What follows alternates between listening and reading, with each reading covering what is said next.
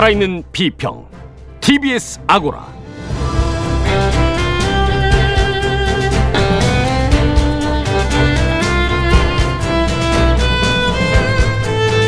안녕하세요. TBS 아고라 송현주입니다.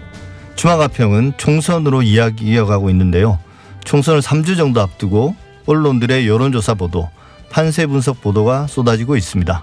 이런 보도에서 가장 중요하게 언급되는 게 중도층, 무당층입니다. 오늘은 중도층의 의미와 선거에서의 효과, 관련 언론 보도에 대해서 알아보겠습니다.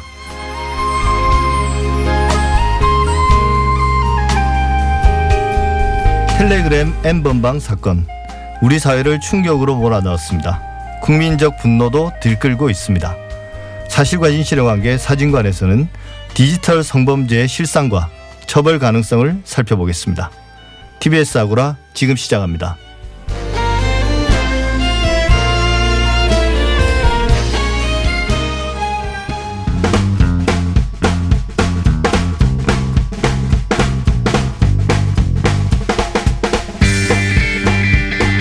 만에 돌아왔습니다. 빅데이터로 알아보는 세상. 이번 주 가장 많이 회자된 키워드들을 정리해 봅니다. 빅데이터 전문가 빅커뮤니케이션의 전민기 팀장과 함께합니다. 어서 오십시오. 네, 반갑습니다. 전민기입니다. 예. 일단 지난 한 주 동안 가장 많이 언급된 키워드들부터 확인해 볼까요? 네, 다섯 개 순서대로 보면요. 먼저 네. N번방 183만 건 네. 언급됐고요. 코로나 176만 건, 그다음 주식, 기본소득, 올림픽 이런 순인데요. 2위와 3위 보시면 차이가 많습니다. 코로나가 176만 건인데 네. 주식은 21만 건이니까 보통 일주일에 10에서 20만 건, 많게는 30만 건 정도 언급이 돼야 그래도 전 국민이 알만한 그런 네. 이슈인데 지금 N번방과 코로나 이슈가 워낙 전 국민적인 관심을 받고 있다 보니까 이렇고요. 특히나 코로나 이슈 같은 경우는 거의 두세 달 동안 사실은 어, 범접할 만한 그런 이슈가 없었어요. 그렇죠. 근데 처음으로 N번방이 이거를 지금 역전한 상황이고요. 예. 사실 근데 여기 네. 그 주식 그다음에 기본소득, 올림픽 이게 다 코로나와 연관된 거긴 다 합니다. 연관된 겁니다. 맞습니다. 예. 그래서 이제 일단은 조주빈에 대한 처벌과 관련자 모두를 공개하라는 공개 청원만 합해도 지금 거의 600만 예. 건이 넘죠. 그 관련 이슈들이 가장 많았고 3월 21일 하루에만 47만 9천여 건이 언급됐거든요. 하루에 이 정도면 정말 많이 언급된 거죠. 예. 그래서 이때 당시에 N번방 관련 청원이 200만 명 이상 동의 얻었다라는 기사와 함께 연예인들도 SNS를 통해 적극 동참하며 관심이 더 높아졌고요. 그 외에는 이제 코로나로 타격 입은 전 세계 주식 상황 그리고 미국, 유럽 등지의 코로나 확산 현황 그리고 1년 뒤로 미뤄진 도쿄 올림픽 등도 함께 거론된 한 주였고요. 거기에 경기도가 재난기본소득으로 전체 도민에게 10만 원 지급하기로 한 소식이 관심 받으면서 기본소득 관련 키워드도 많이 언급이 됐습니다. 예. 국민들 이번 주에 가장 많이 본 뉴스는 어떤 게 있나요? 역시나 첫 번째는 N번방 관련 소식인데요. 예, 당연히. 111만 900여 명이 본 기사고 SBS가 박사방 운영자 신상 공개 25살 조주빈이라는 제목으로 내보냈는데 예. 사실은 다음 날이 경찰에서 이제 신상 공개 위원회를 통해서 공개를 할지 말지 그 전에 미리 이제 공개를 해버린 것입니다. 예. 사실 이거는 아마 SBS가 욕 많이 먹을 거예요. 맞아요. 반칙이거든요. 왜냐하면 예. 다른 언론들도 이 운영자 그러니까 조지부인에 관한 신상 정보를 몰랐던 게 아닌데 음, 음. 이제 그 다음 날 경찰에서 위원회를 열어서 결정할 거고 네, 네. 아 대부분 이제 공개할 걸로 예측이 됐죠. 맞아요. 그런데 이제 뭐 미리 치고 나가서 네. 예, 아마 욕 많이 먹었을 겁니다. 그래서 아마. 어쨌든 논쟁이 좀 많이 붙었습니다. 네. 그리고 2위는 어, 연합뉴스 보도고요. 경기도 도민 1,326만 명에게 재난 기본소득 10만 원씩 지급이라는 기사고요. 예. 뭐 55만 명 정도가 받고요. 3위는 중앙일보 그리, 그리고요. 초등학교 5학년이 25개월 달 성폭행 청와대 청원 하루 만에 20만 돌파 이것도 51만여 명 정도가 받는데 최근에 역시 엠번방과 함께 이 이슈가 부각이 되면서 뭐 아이들과 관련해서 성착취라든지 성추행, 성폭행 이런 좀 관련 기사들이 함께 많이 관심을 받았습니다. 예, 이게 뭐 언론에 보도되는 것과는 별개로 이런 네. 일이 일어난다는 게 이제 끔찍한 건데 그렇습니다. 사실은 이슈가 되는 이유도 너무나 명확하고 네. 언론 보도도 뭐 피할 수 없고 하지만 근본적인 해결책이 좀 필요한 게 음. 아닌가 그런 생각을 합니다. 그렇습니다. 이번에는 빅데이터 관련 키워드 분석 한번 해보죠. 엠번방 이야기를 안 할 수가 없는데요. 1위였으니까 네, 네. 어떤 연관어들을 볼 수 있나요? 역시나 그 신상과 관련된 키워드가 가장 많았습니다. 1위가 신상 신상 공개였고요. 2위가 예. 가해자, 뭐 박사, 텔레그램, 처벌, 청원, 전원, 가입자, 범죄, 외국, 해외 이런 순으로 나오는데 예. 지금 사람들은 이 조주빈만 처벌해서는 안 된다. 그리고 너무 솜방망이 처벌이 나오고 있다. 네. 이런 것과 함께 지금 26만 명에 대해서 모두가 어 신상을 공개하고 처벌해야 된다. 근데 네. 이게 또 가능하냐 아니냐 뭐 해서 계속 여러 가지 이야기들이 그렇죠. 파생되다 보니까 그렇고요.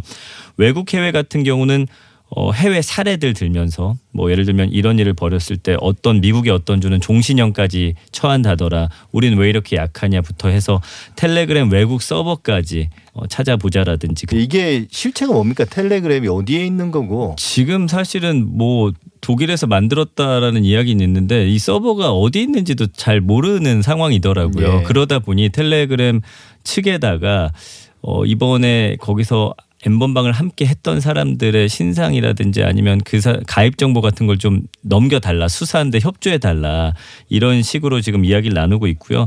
감성으로는 어떤 키워드들이 보입니까? 뭐 예. 긍부정 비율이 11.3 대 72.5인데 이건 대부분이 부정 감성어라고 봐셔야 되는 게 예. 긍정 감성어 역시도 원한다, 확실하다, 다행이다. 신상 공개나 처벌과 관련된 키워드가 대다수예요. 예. 그러니까 부정 감성어 보시면 범죄 착잡하다, 역겹다, 분개하다, 끔찍하다, 심각하다, 참혹하다, 더럽다.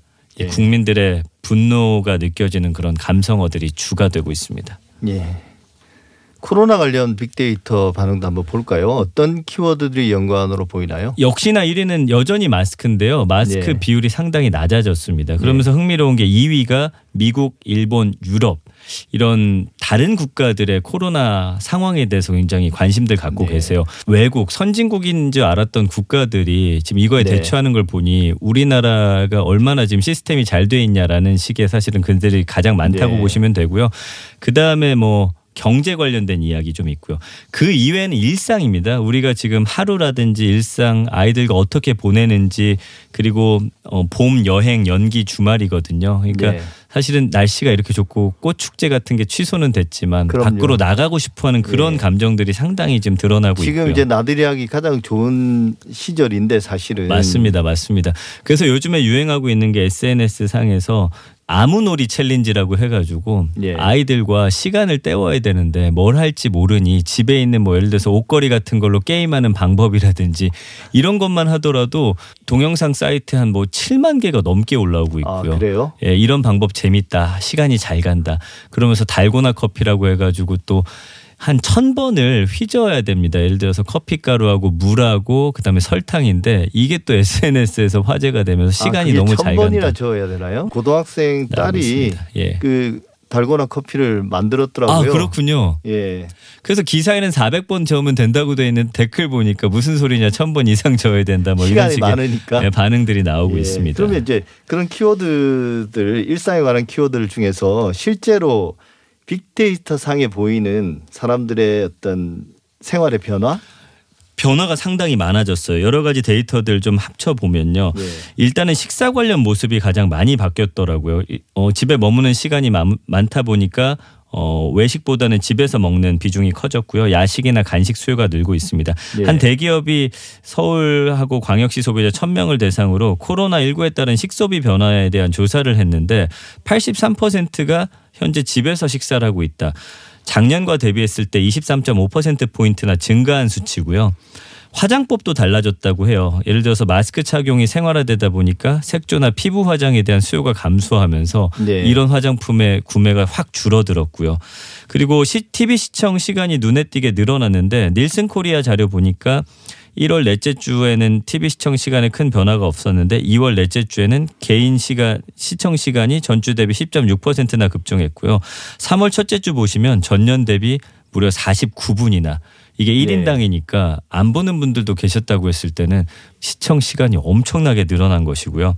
그리고 뭐 여러 가지 뭐 아무래도 외출 자제하고 자택에 머무는 시간들이 많다 보니 이런 식의 어떤 소비 패턴 그다음에 TV 시청 패턴 많은 변화들이 생겨나고 있습니다. 예, 아마 지금 우리가 잘 감지할 수 없는 더 근본적인 변화들도 일어나고 그럼요. 있을 예. 것 같아요. 예. 아마 시간이 좀 지나면 그게 드러나지 않을까. 맞습니다. 끝으로 SNS 가장 많이 퍼나는 이슈 한번 살펴볼까요? 네, 2,600회 정도의 공유된 이슈가 있는데 텔레그램을 통한 성착취 사건인 이 N번방 사건 핵심 피의자가 구속됐는데 N번방 사건 피의자들이 또 다른 온라인 메신저로 대고 이동했다. 예. 그러면서 수사를 피해서 디지털 성범죄 플랫폼을 옮기고 있다는 분석이고요.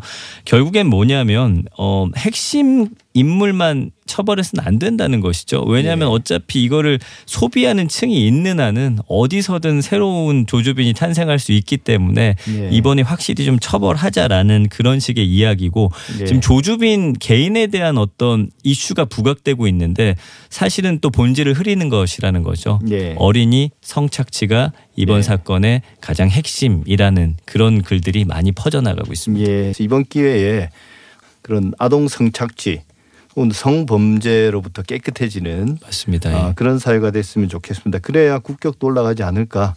예, 지금까지 빅데이터 전문가 전민기 팀장이었습니다. 2주 뒤에 뵐게요. 고맙습니다. 예.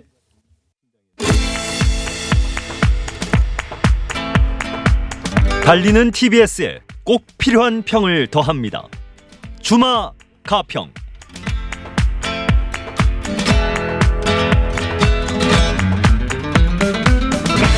주마가평 지난주에 이어서 총선 이야기 해보겠습니다. 오늘은 고재일 시사인 기자, 유니응 오피니언 라이브 여론분석센터장 두 분과 함께 판세 분석에 대해서 알아봅니다. 어서 오십시오.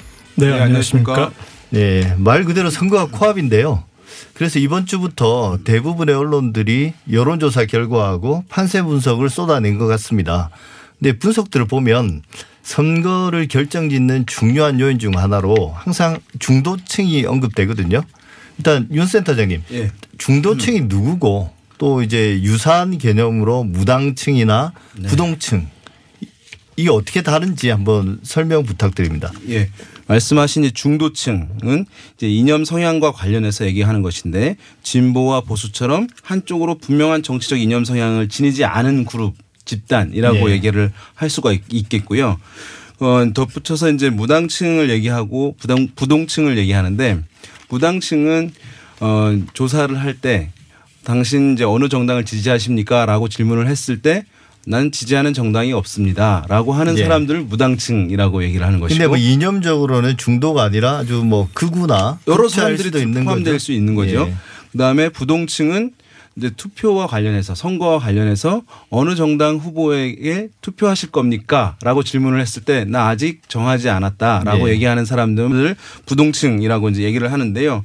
실제적으로 이 세 가지를 막 혼용하는 경우가 많이 있습니다. 예. 왜냐하면 그 중도층에 부동층이 제일 많은 거고 그렇겠죠. 또 무당층 예. 사람들이 많이 포함되어 있는 것이기 때문에 뭐 쉽게 이제 이것을 엄밀하게 지- 이제 현실에서 구분하기는 좀 어려운 측면도 있다고 할 수 있겠습니다. 예. 그러면 여론조사에서 이렇게 중도라고 스스로 어, 규정하는 그런 유권자들의 비중은 얼마나 되나요? 한국에서 뭐 얘기할 때는 한 3대 4대 3 정도 이렇게 네. 이제 진보가 3, 중도가 한 4, 또 보수가 3 정도 된다고 그냥 이렇게 얘기를 하는 것인데요. 그 수치는 그러니까 아주 일관되고 고정적인 것은 아닙니다. 엄밀히 얘기하면 중도라고 하는 것을 이념 성향층을 어, 파악하기 위해서는 어 이제 이 사회에서 가령 이제 국가가 시장에 관여하는 것, 개입하는 것에 대해서 긍정하는지 부정하는지라든가 또 복지에 대한 개념이라든가 한국에서는 특히 남북 관계라든가 예. 이런 것들을 쭉 질문을 뭐 다섯 개 이상 한 다음에 아, 이 사람은 진보에 가깝다, 보수에 가깝다, 중도에 가깝다라고 하는 것이 학문적으로 이념 성향을 나누는 방식입니다. 예, 간편한 여론조사에서 나오는 그 이념적 성향은 이제 자기 스스로 규정하는 거고 실제 네. 이슈들을 물어봐서 나오는 이념적 성향은 또좀 다를 수 있는 거죠. 알고 보니 네. 맞습니다. 중도라고 이야기했지만 이 사람 대단히 진보적일 수도 있고 반면에 보수적일 수도 있다는 말씀이시죠. 네. 모든 사람이 이제 자기를 잘 아는 건 아니죠. 예. 근데 지금 전국 단위 선거 그러니까 총선을 앞두고 무당층이 증가하고 있다는 그런 보도들은 그러니까 예.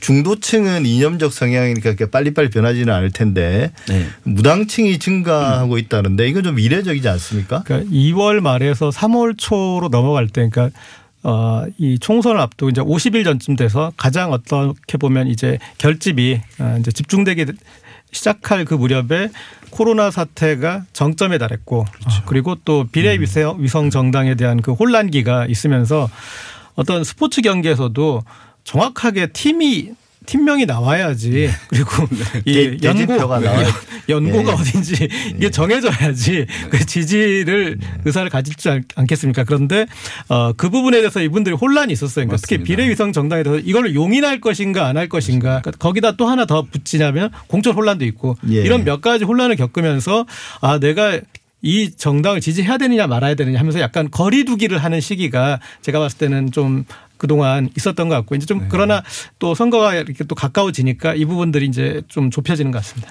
근데 이제 일반적으로 볼 때 중도층이나 무당층의 표심에 영향을 주는 요인 네. 이런 게 어떤 게 있나요? 어, 이제 이 중도층 같은 경우에 어떤 이제 일관된 정, 정치적 성향을 가지고 있는 것은 아니기 때문에 본인의 개성에 따라서 어떠한 사안들에 대한 이제 평가가 다 다릅니다. 예. 예. 특히 이제 이 사람들이 기본적으로 정치에 대해서 관여도가 아주 높지 않기 때문에 예. 정치적 행태가 과도한 모습에 대해서 거부감들이 크다는 특징을 보입니다. 예. 그래서 뭐 이하 비산을 하는 모습이라든가 정당 내부의 혼- 혼란, 뭐 논란, 갈등 이런 게 부각되는 것에 대한 거부감들이 커서 반사 이제 작용으로 나타나는 예. 경향들이 있거든요. 또한 가지는 실제적인 생활에서의 불편이라든가 문제, 불안 이런 걸 해소해 주는 것에 대해서 정치적 사안과는 거리가 있는 실제 자기 생활과 관련한 그 사안들의 대부분이 경제 이슈죠. 맞습니다. 실제로는. 일자리나 예, 그런 이제 두 가지로 어, 좀 영향을 많이 받는다라고 이제 분석은 하고 있습니다. 네. 근데 그 2016년 이제 총선하고 좀 비교가 되는 것 같습니다. 그때 네. 당시에 어 국민의당이 그러니까 이 여론조사 에서는 보통 한 10에서 10% 15% 정도를 기록하다가 막판에 피치를 올려가지고 어 26.74%까지 네. 기록하는 어 그런 이제 기염을 토했는데 말 그대로 그래서 어 양대 정당에 실망하는 그룹을 이제 흡입 흡입하는 이제 그런 양상이 나타났고 그 정도로 많이 나올 줄은 아마 당시에 이제 여론조사 기관들도 그 정도는 예상은 못했는데 어 그렇게 나왔었고 근데 올해의 그 총선에서 나타난 양상 이제 비례위성 정당이라는 것들이 있고 또 비례위성 네. 일 1정당과 비례위성 2정당이 있으면서 어 중도층이 그쪽으로 흡수되는 그래서 완충지대가 되는 양상이 좀 나타나는 것 같아요. 그래서 네. 이 양대 정당 사이에 있는 정당이 이 역할이 잘 보이지 않는 예. 중도층이 표심을 발휘하기 위해서는 선택지가 있어야 되거든요. 중도적 지향 네. 보이는 그래서 말씀하신 대로 과거 지난 총선에서는 국민의당이 중도적 성격을 많이 갖추고 있었기 때문에 선택지가 있었는데 지금 같은 경우는 국민의당이 여전히 존재하긴 합니다만 보수적인 색채가 좀 강화된 측면이 있어요. 그래서 네. 중도층들이 선택지가 중간에 있지는 않은 상황이기 예. 때문에 과거만큼 어떤 제3 중간지대의 정당이 폭발적인 어떤 성과를 거두기는 좀 쉽지는 않아 보이는 상황입니다. 전 세계적으로는 정치적 이나 혹은 이념적으로 양극화 시대라고 하지 않습니까? 네. 중도층이 줄어든다는 거죠. 오히려 사람들이 이념적으로 더 이제 극단화되고 어 근데 일단 그동안의 여론조사 추이를 보면 중도층의 비중이 과거에 비해서 어느 정도 줄어들었다고 추정을 하십니까? 정확하게 우리가 측정할 수는 없, 없 그런 자료는 지금 없다고 하니까 네. 어, 사회 이제 양극화, 정치적인 양극화되면서 중도층들에 대한 어쨌든 그 비중이 과거보다 좀 약화된 측면은 있는 것 같습니다. 예. 왜냐하면 내가 진보다 그러면 진보 정권을 좋아한다, 보수다라면 이제 보수 정치 세력을 좋아한다고 했을 때 그 근거들이 과거에는 어, 중도층들이 호감을 가지만 하는 합리적인 사안들 가지고 경쟁을 하는 흐름들을 보여줬다면 지금 이제 온라인 시대에서는 어, 진보 성향의 사람들이 진보 정치 세력을 좋아할 만한 이유가 넘쳐나는 것이고요. 보수 성향의 사람들은 보수 정치 세력을 좋아할 만한 이유들이 뭐 온라인이라든가 유튜브라든가 넘쳐나는 것이거든요. 그러니까 네. 그 인식이 너무 강화되는 것입니다. 그래서 어떤 중간 지대에 있는 중도층들을 어, 포섭하기 위한 또 이것을 지지로 이끌기 위한 논의가 그 논의 자체가 공간에서 잘 활발히 일어나지 않는 상황으로 가고 있기 때문에 저는 그 중도층의 비율 자체는 큰 변화는 없을지 모르지만 사회에서 인식하는 중도층에 대한 중시, 비중 이런 것들은 상당히 이제 약화되고 있는 상황은 맞는 것 같다 이렇게 볼 수 있겠습니다. 요즘 이제 이분들이 정치인들만 실망한 게 아니라 주변에 있는 분들 중에 진보 성향이거나 보수 성향이나 예. 이, 분들이 또 너무나 그 성향을 보이시는 거예요. 또 거기에서 또 이제 실망하시는 이제 그런 그룹들도 또 있죠. 사회적으로 보자면. 예. 네.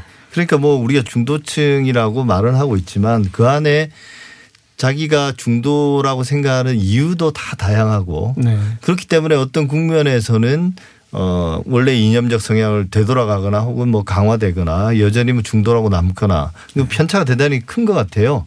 이 중도에 대해서 너무 외면을 하면은 상당히 이제 좋지 않은 것이 뭐냐면 사회가 너무 이제 극단화되는데요. 이런 이제 여론조사도 있었어요. 광화문 집회에 공감하는지 서초동 집회에 공감하는지. 예. 근데 두 개 다 공감하거나 두 개 다 공감 안 하는 사람도 있을 수 있잖아요. 근데 두 개를 선택을 강요하는 이런 이제 여론조사가 최근에 많거든요. 예. 근데 민주주의 사회에서는 중간지대가 뭐 회색지대라고 하는 비판도 있을 수 있겠습니다만은 그 지점에서 타협이 이루어지는 것이잖아요. 그러니까 중간 지대에 대한 어떤 중도층이 선택할 수 있는 또 조사에서의 선택지라든가 그 사람들의 공간 이런 것들을 사회가 지금 너무 이제 양극화되면서 외면하고 있는데 그런 것들은 민주주의 관점에서 바람직하다고만 볼 수는 없을 것 같습니다. 그러니까 그 선택지가 매번 선거에서 주어지긴 했으나 네. 반짝 성공하다 결국은 흐지부지 되는 그런 경우가 많았습니다. 워낙 아마 양당 체제에서 강력하게 압력을 넣으니까 버티지를 못하는 것 같아요. 근데 이제 중도층을 바라보는 언론의 관점 한번 이야기해 보려고 합니다. 일단 고재일 기자, 우리 사회 제 느낌입니다만 우리 사회 언론들은 중도층을 좀 다소 과장하거나 혹은 좀 미화하는 뭐 동양적 사고에서는 중용 이런 측면에서 중도층을 좀 어, 긍정적으로 묘사하는 것만 같거든요. 정치 심리학 연구에서는 중도층을 정치 의견이 견고하지 못하고 네. 이슈에 대한 입장도 이제 모순되는 것도 많고 그렇죠. 어 그리고 이제 이런 중도층 무당층의 증가가 결국은 정치의 실패의 결과다 이렇게 이야기하고 부정적으로 보는 경향도 있거든요. 근데 우리 언론들은 순수하고 뭐 합리적이고 오히려 균형 감각이 있고 이런 쪽으로만 몰아가는 그런 경향도 있는 것 같아요. 어떻게 보십니까?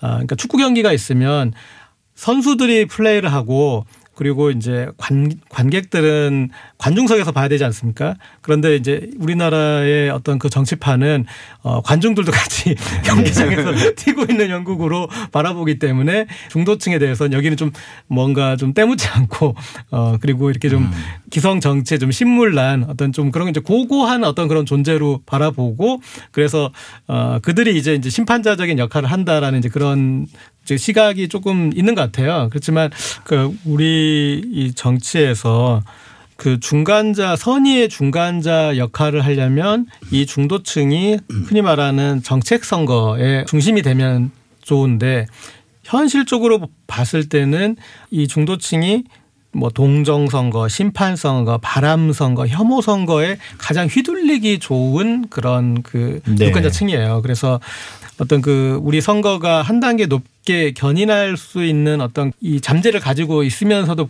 이 선거 결과 왜곡되게 하는 또 하나의 어떤 층으로 존재하게 된다라는 거. 그것도 그 층- 우리 정치인들과 또 그 언론의 문제이긴 하지- 하지만 근데 이렇게 이 휘둘리는 층으로 인해서 그 선거의 불확실성만 높아지고 정책 선거가 되지 못한다라는 점은 좀 안타까운 것 같습니다. 예. 이게 보면 선거에서 이 중도층 그러면 정당들이 막 얘기를 하잖아요. 근데 어 총선이라든가 이런 지방선거에서는 중도층을 정당들이 신경을 많이 쓰는 건 아니에요. 왜냐하면 투표율이 한 이제 50% 초반대 이렇게 네. 어, 나오는 것인데 좀 더 나올 때도 있습니다만 이 정도는 것은 각 정당의 여야의 어, 지지층들이 투표장에 나오는 것이거든요. 그래서 이제 지지층을 동원하는 싸움들을 사실 가져가는데 대선에서는 좀 많이 다릅니다. 대선은 투표율이 막 70% 내외가 되는데요. 넘기도 하고 대선 때는 투표율이 많다는 것은 그만큼 각 정당의 고정 지지층 외에 어, 정치적 관여도가 평소엔 낮았던 중간층, 중도층 분들이 많이 나온다는 것이거든요. 네. 그때는 각 정당이 이 중도층을 잡으려고 하는 다양한 정책들 이런 이 자기의 자리에 있는 데부터 반대편의 정책들을 수용하고 이런 것들이 많이 일어나서 선거에 따라서 약간 중도층을 바라보는 정당들의 전략이 달라진다는 점도 말씀드리고 예, 싶습니다. 사실 이제 우리가 중도층 이야기를 쭉 했는데요. 이 중도층 이야기를 하게 된 게 결국은 어, 언론의 선거 보도 그 중에서도 판세 분석 보도에서 가장 핵심적인 게 이제 중도층인데 여기에 대해서 자세하게 이야기해 볼 기회가 없었기 때문에 이야기를 쭉 했습니다. 그런데 실제 독자나 시청자, 청취자들이 원하는 게 판세 분석 보도가 아닌가 싶어요. 이걸 피할 수는 없는데 좋은 판세 분석 보도라는 게 어떤 게 가능할지 여기에 대해서 한번 의견을 여쭙고 싶습니다. 판세 분석 보도를 이렇게 설명드리고 싶어요. 그러니까 스포츠 중계를 하지 않습니까? 스포츠 중계를 하는데 스포츠 중계를 보는 사람 중에 그 스포츠를 그냥 좋아해서 보는 사람이 대다수예요. 그 중에 스포츠 네. 복권을 사가지고 보는 사람은 소수예요. 근데 그 지금 스포츠 중계하는 사람들이 복권 사는 사람만 대상으로 하는 그 방송을 하는 거예요. 그러니까 판세 분석 보도라는 건. 아, 일리가 있는 비유이신 것 같습니다. 아, 그 너무 과한 이신가요? 그 복권 산 사람. 예. 뭐 저는 개인적으로 뭐 공약이나 혹은 어떤 후보에 대한 소개라든지 이런 것들은 좀 중요하긴 하지만 별로 흥미를 끌지 못하니까 그 사람들에게 일종의 선거에 대한 관심들을 끌어당기기 위해서 이런 보도들은 곁들여져야 된다. 맞는 것 같아요. 균형 측면에서 이런 보도들이 이제 과할 경우는 과할 경우는 분명히 문제가 되는 것 같습니다. 다만 이게 선거에서 언론사들이 판세 보도를 하면서 그것을 마치 예언적으로 이렇게 예. 될 것이라고 하는 규정적으로 보도하는 건 상당히 문제가 예, 있거든요. 판세도 객관적인 사실이니까요. 그죠? 근데 변화 가능성을 예. 놔야 되는데 제목으로 이렇게 그 수치를 뽑는 경우 이런 예. 것들은 상당히 이제 사실은 지양돼야 될 언론사의 희망적. 사고가 예, 많이 예. 반영된 제목들이 있죠. 그건 우리 그때도 이야기했었잖아요. 그 민심 르포 이런 것들이 얼마나 사실은 기자의 편의에 의해서 대부분 장문에 가까운 그런 기사들이 쓰여지는가에 대해서 뭐 이야기도 나눴었는데요.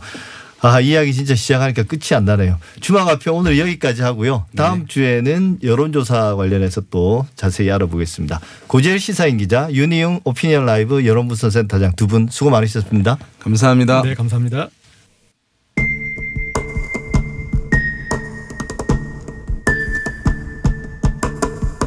방금 들어온 속보 검찰이 구속영장을 청구했다는 경찰 수사가 속도를 내고 있는데요. 사실과 진실의 관계. 사진관.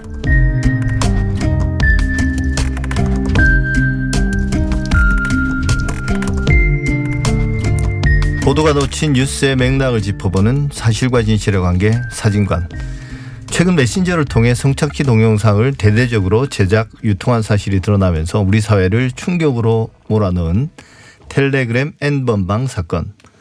특히 동영상 생산을 위해 미성년자들을 속이고 협박한 전말이 밝혀져서 국민적 분노가 들끓고 있습니다. 운영자뿐만 아니라 공범, 대화방 가입자 전원의 신상 공개를 원한다. 또 처벌을 원한다는 국민청원에 총 500만 명 이상이 동의를 표하기도 했는데요. 오늘은 이 사안을 한번 다뤄보겠습니다. 성범죄 관련 전문 변호사 이은희 변호사 나오셨습니다. 안녕하세요. 윤희 예. 변호사입니다. 예. 이번 사건 그 텔레그램 등의 메신저를 통해서 성범죄 그 심각성 이게 이제 경각심을 불러 일으켰는데요. 유독 그 텔레그램이라는 게 이런 성범죄의 온상이 된 이유 이게 엠번방 사건은 빙산의 일각일 것 같은데 제 생각에는 네. 실태가 어떻습니까? 그 이 범죄가 낯서십니까?라고 낯선 것입니까?라고 이제 청취자분들한테 여쭙고 싶어요. 그러니까 이 네. 엠번방이라는 단어 말고 이런 어떤 커뮤니티가 있고 거기 사람들이 모여들어서 이런 어떤 좀 불법적으로 보이는 어떤 음란물, 영상 예. 이런 것들을 서로 막 주고받고 혹은 뭐 유포하고 했던 것들은 사실 전혀 낯설지 않습니다. 그렇죠. 예, 이거 굉장히 오랜 역사를 가지고 있고 다만 그 이런 제재와 함께 가해자들이 이제 이런 운영자들이 좀 더 빠르게 뛰어온 거예요. 법망 밖으로. 예. 그런데 이제 텔레그램 같은 경우는 이게 해외 플랫폼이기 때문에 예를 들어서 이제 여기서 만든 걸 은밀하게 이렇게 이루어지면 외부에서 가입돼 있지 않은 사람들이 알기도 어렵고 알게 된다 하더라도 추적을 해야 되는데 뭔가 이제 수사를 하기가 용이하지 않은 거예요. 이제 네. 그런 부분들이 이제 좀 악용되면서 많이 이제 요즘 각광받는 소위 이제 운영자들로부터 각광받는 플랫폼이 된 거죠. 예. 이번에 검거된 일명 그 박사 조주빈 네. 이 외에 이제 핵심 운영자들이 더 있고 최초 운영자였던 갓갓 네. 예. 그리고 먼저 검거된 왓치맨 네. 그리고 또 그 이전에 네. 이건 더 판결까지 나버렸던데요. 그 켈리라는 운영자. 네. 즉 가까스로부터 그 대화방을 물려받아서 운영했던 켈리라는 그 네. 신모라는 사람인데 이 사람한테는 이미 1심에서 징역 1년을 선고받았고 네. 검찰은 항소를 안 한 걸로 그렇게 언론 보도가 나왔습니다. 이게 이렇게 손방망이 처벌을 하는 그 근거 법적 근거는 어떤 겁니까? 사실 뭐 법적 근거가 있는 게 아니라 모든 어떤 형사법적 그 이제 범죄들은 예. 그 해당 법조에 있는 어떤 법 그 징역이라든가 뭐 벌금 이런 기준을 가지고 이제 양형 기준을 갖게 되고 다시 이제 그 범주 안에 있는 것들을 법원이 또 이제 내부에서 지침을 가지고 이제 아래로 내려보냅니다.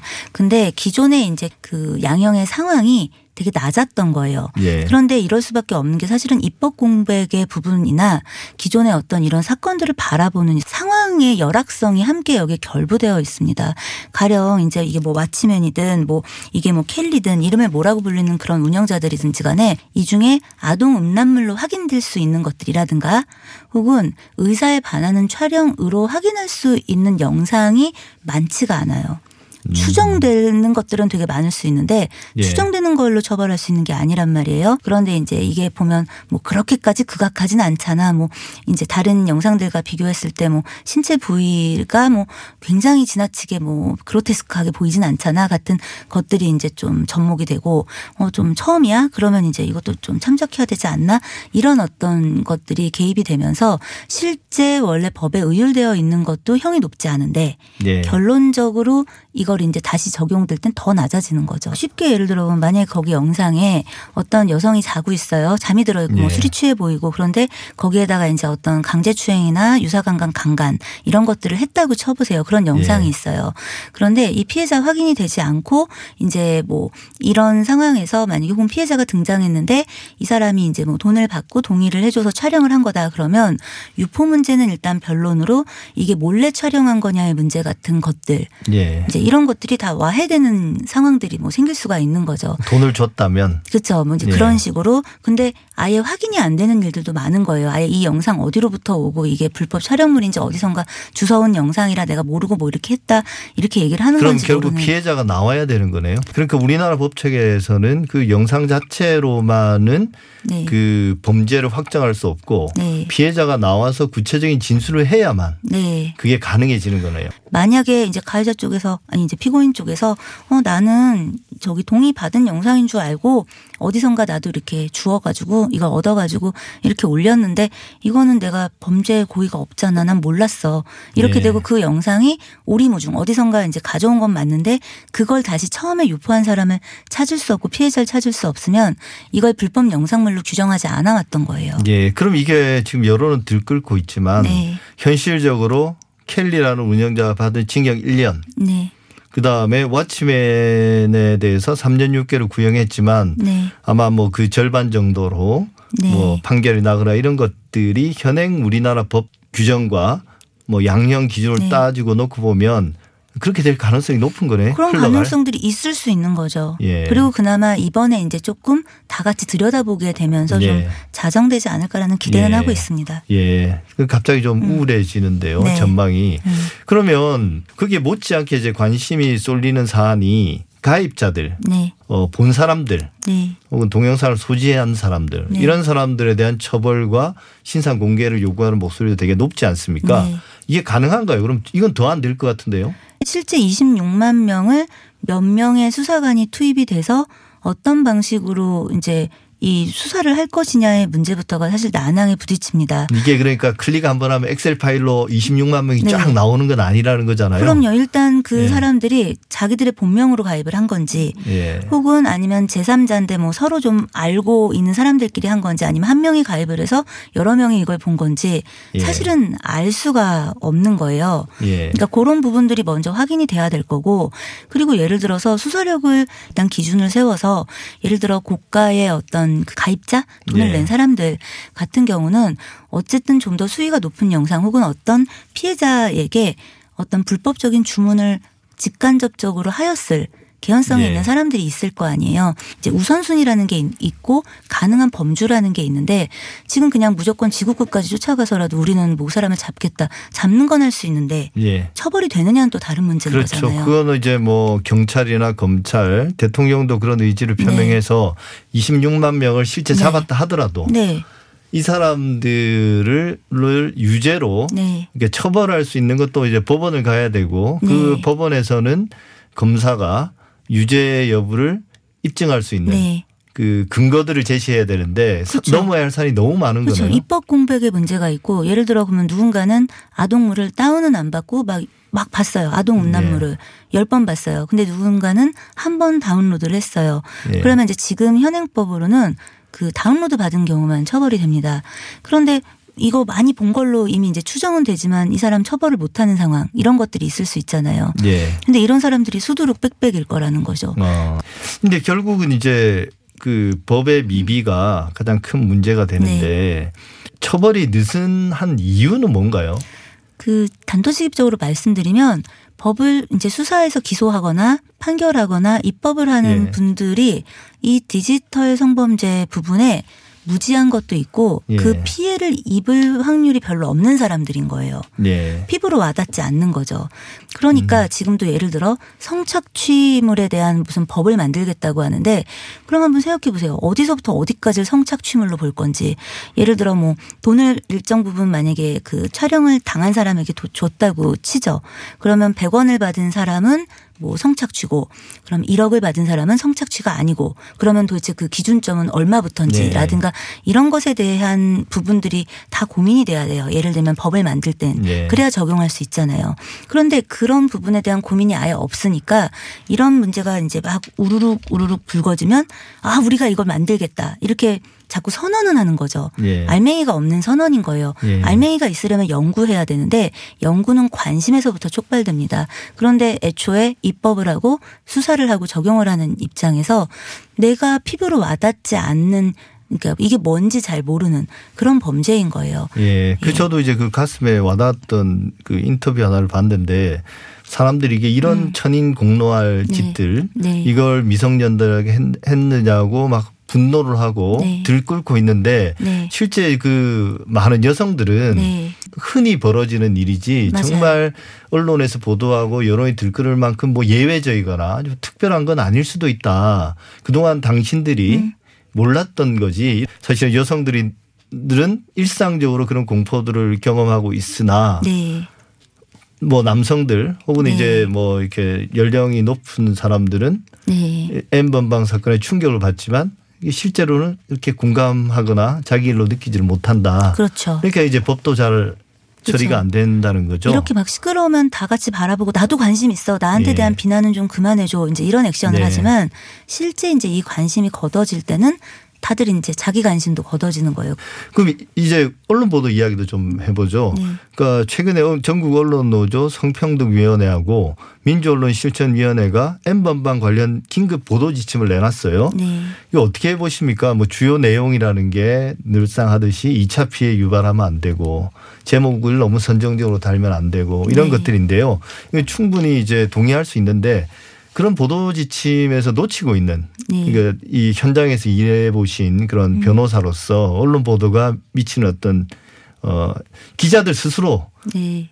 열심히 잘 하고 있다라고 생각하지만 놓치는 부분 그런 부분이 어떤 게 있을 수 있을까요? 이 보도 지침이 사실 좀 일반적이고 추상적이잖아요. 예. 자, 2차 피해가 일어 나게 직접적으로 이게 보도가 2차 피해인 경우도 있지만 요렇게 보도함으로써 2차 피해가 수순으로 있는 것들도 있어요. 예를 들면 피해자가 어떤 진술을 해서 우리가 이 인터뷰를 실른다라고 해서 뭘 실었어요. 예. 그런데 그 안에 실은 이제 이게 법률을 잘 모르고 이 법에서 어떻게 해석될지 모르기 때문에 그냥 이제 피해자들이 하는 말들이 있어요. 예. 사실 관계를 표현하는 거지만 오독되거나 잘못 표- 표현될 수 있는 것들이 있- 있고 그런 게 나중에 이제 뭐 수사나 재판 과정에서 이제 잘못 좀 아, 불리한 좀- 진술이 그럼요. 자신에게 불리한 진술이 된다. 그러니까 그럼요. 변호사의 조력을 받지 않은 상황에서 네. 기자들에게 인터뷰한 내용이 나중에는 법정에서 네, 불리하게 적용될 수 있는 거죠. 아, 그래서 이제 예를 들어 이런 부분들이 오해 없게 전달될 수 있도록 하는 노력을 그러면 예를 들어 하고 있냐.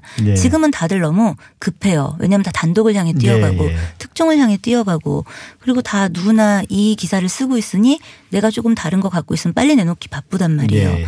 그러니까 이런 것들은 당연히 2차 피해로 이어지는 수순이 됩니다. 아. 예를 들어 또 이제 성범죄 같은 거 보도할 때 이제 이 헤드라인 같은 거 보면 틀린 말이라고 할 수는 없는데 이 판결의 내용이나 기소의 내용을 예. 가지고 그런데 이 보는 사람으로 하여금 궁금하게 만드는 것까지는 성공할지 모르지만 예. 그 안에 담겨져 있는 실제 내용하고는 좀 이렇게 거리가 멀고 오히려 피해자가 조금 오해받고 손가락질 받게 하는 예. 그런 일들이 있는 거예요. 예. 그리고 대표적으로 우리가 그 양예원 씨 그 홍대 스튜디오 그 예, 카메라 예. 촬영 유포 사건 때도 보면 이 가해자 가그 카카오톡 자기가 이제 뭐 포렌식 해가지고 복원했다고 이제 오픈을 하고 그게 막 보도가 돼요.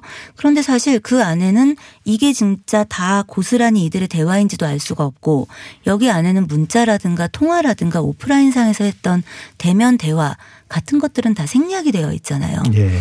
그리고 이 당시에 어떤 지금 이게 공개된 피해자의 나이와 이 대화를 하고 있을 때 피해자의 나이나 그 당시의 상황 이런 것들이 이제 정제되어 있지 않은 상황에서 뭔가 빠르게 보여주고 먼저 보여주고 주목받기 위한 방식의 어떤 보여주기를 2차 피해를 생각하지 않았어라든가 이거는 보도해야 되는 거 아니야를 쉽게 이제 그 유혹에 넘어가는 일들이 많은 거죠. 예. 그래서 이 부분을 그럼 언론은 교육하고 자기들 내 이렇게 내부에서 교육을 하고 뭔가 담론하고 충분히 숙고하냐 그렇지 않잖아요. 그렇죠. 그래서 지침은 아름다운데 그 아름다운 지침이 실현되려면 예. 고민과 노력이 필요하지 않겠냐. 그 지침이 독이 되겠네요. 이 지침만 네. 따르면 나쁘지 않은 보도다라는 그렇죠. 생각으로 하다 보면 의도하지 않은 그런 심각한 피해들도 나올 수 있다. 네. 국민의 알 권리 이게 성범죄 사건 보도에 의해서 발생한 그 네. 2차 피해 여기에 대한 변명 혹은 정당화 논리로 활용되곤 합니다. 네. 근데 이제 성범죄 사건에 많이 관여해 본 변호사로서 네. 성범죄 사건의 경우 넘지 말아야 될 선 이건 어떤 거라고 보십니까? 그 가장 대표적인 건 피해의 내용 에서 죄질로 평가될 수 있는 부분 정도만 보여지면 되는데 예. 이게 지나치게 이제 구체적으로 그려지는 거죠. 예. 그리고 뭐 사진이든 그게 뭐 이제 어떤 그 캡처된 어떤 순간의 어떤 그런 화면이든 예. 뭐 아니면 대화였든 뭐든 그 당시에 어떤 그 범행의 어떤 상황이든 그렇게 되면 그건 알 권리처럼 보여주고 마치 처음에는 가해자를 손가락질하는데 더 소구되는 것처럼 보이지만 시간이 지날수록 피해자가 그 이미지에 함몰되고 그게 낙인처럼 쫓아다니는 상황이 예. 생깁니다. 그러니까 말씀하신 걸 네. 정리하면 가해자를 비난하기 위해서 피해자를 활용하면 안 되는 거죠. 그렇죠. 악용이 되는 거죠. 예, 실은. 결과적으로 네. 예. 네. 좀 가슴이 좀 더 답답해지는 것 네. 같습니다. 사실과 진실의 관계 사진관 지금까지 이은희 변호사와 함께했습니다. 예, 감사합니다. 네, 감사합니다.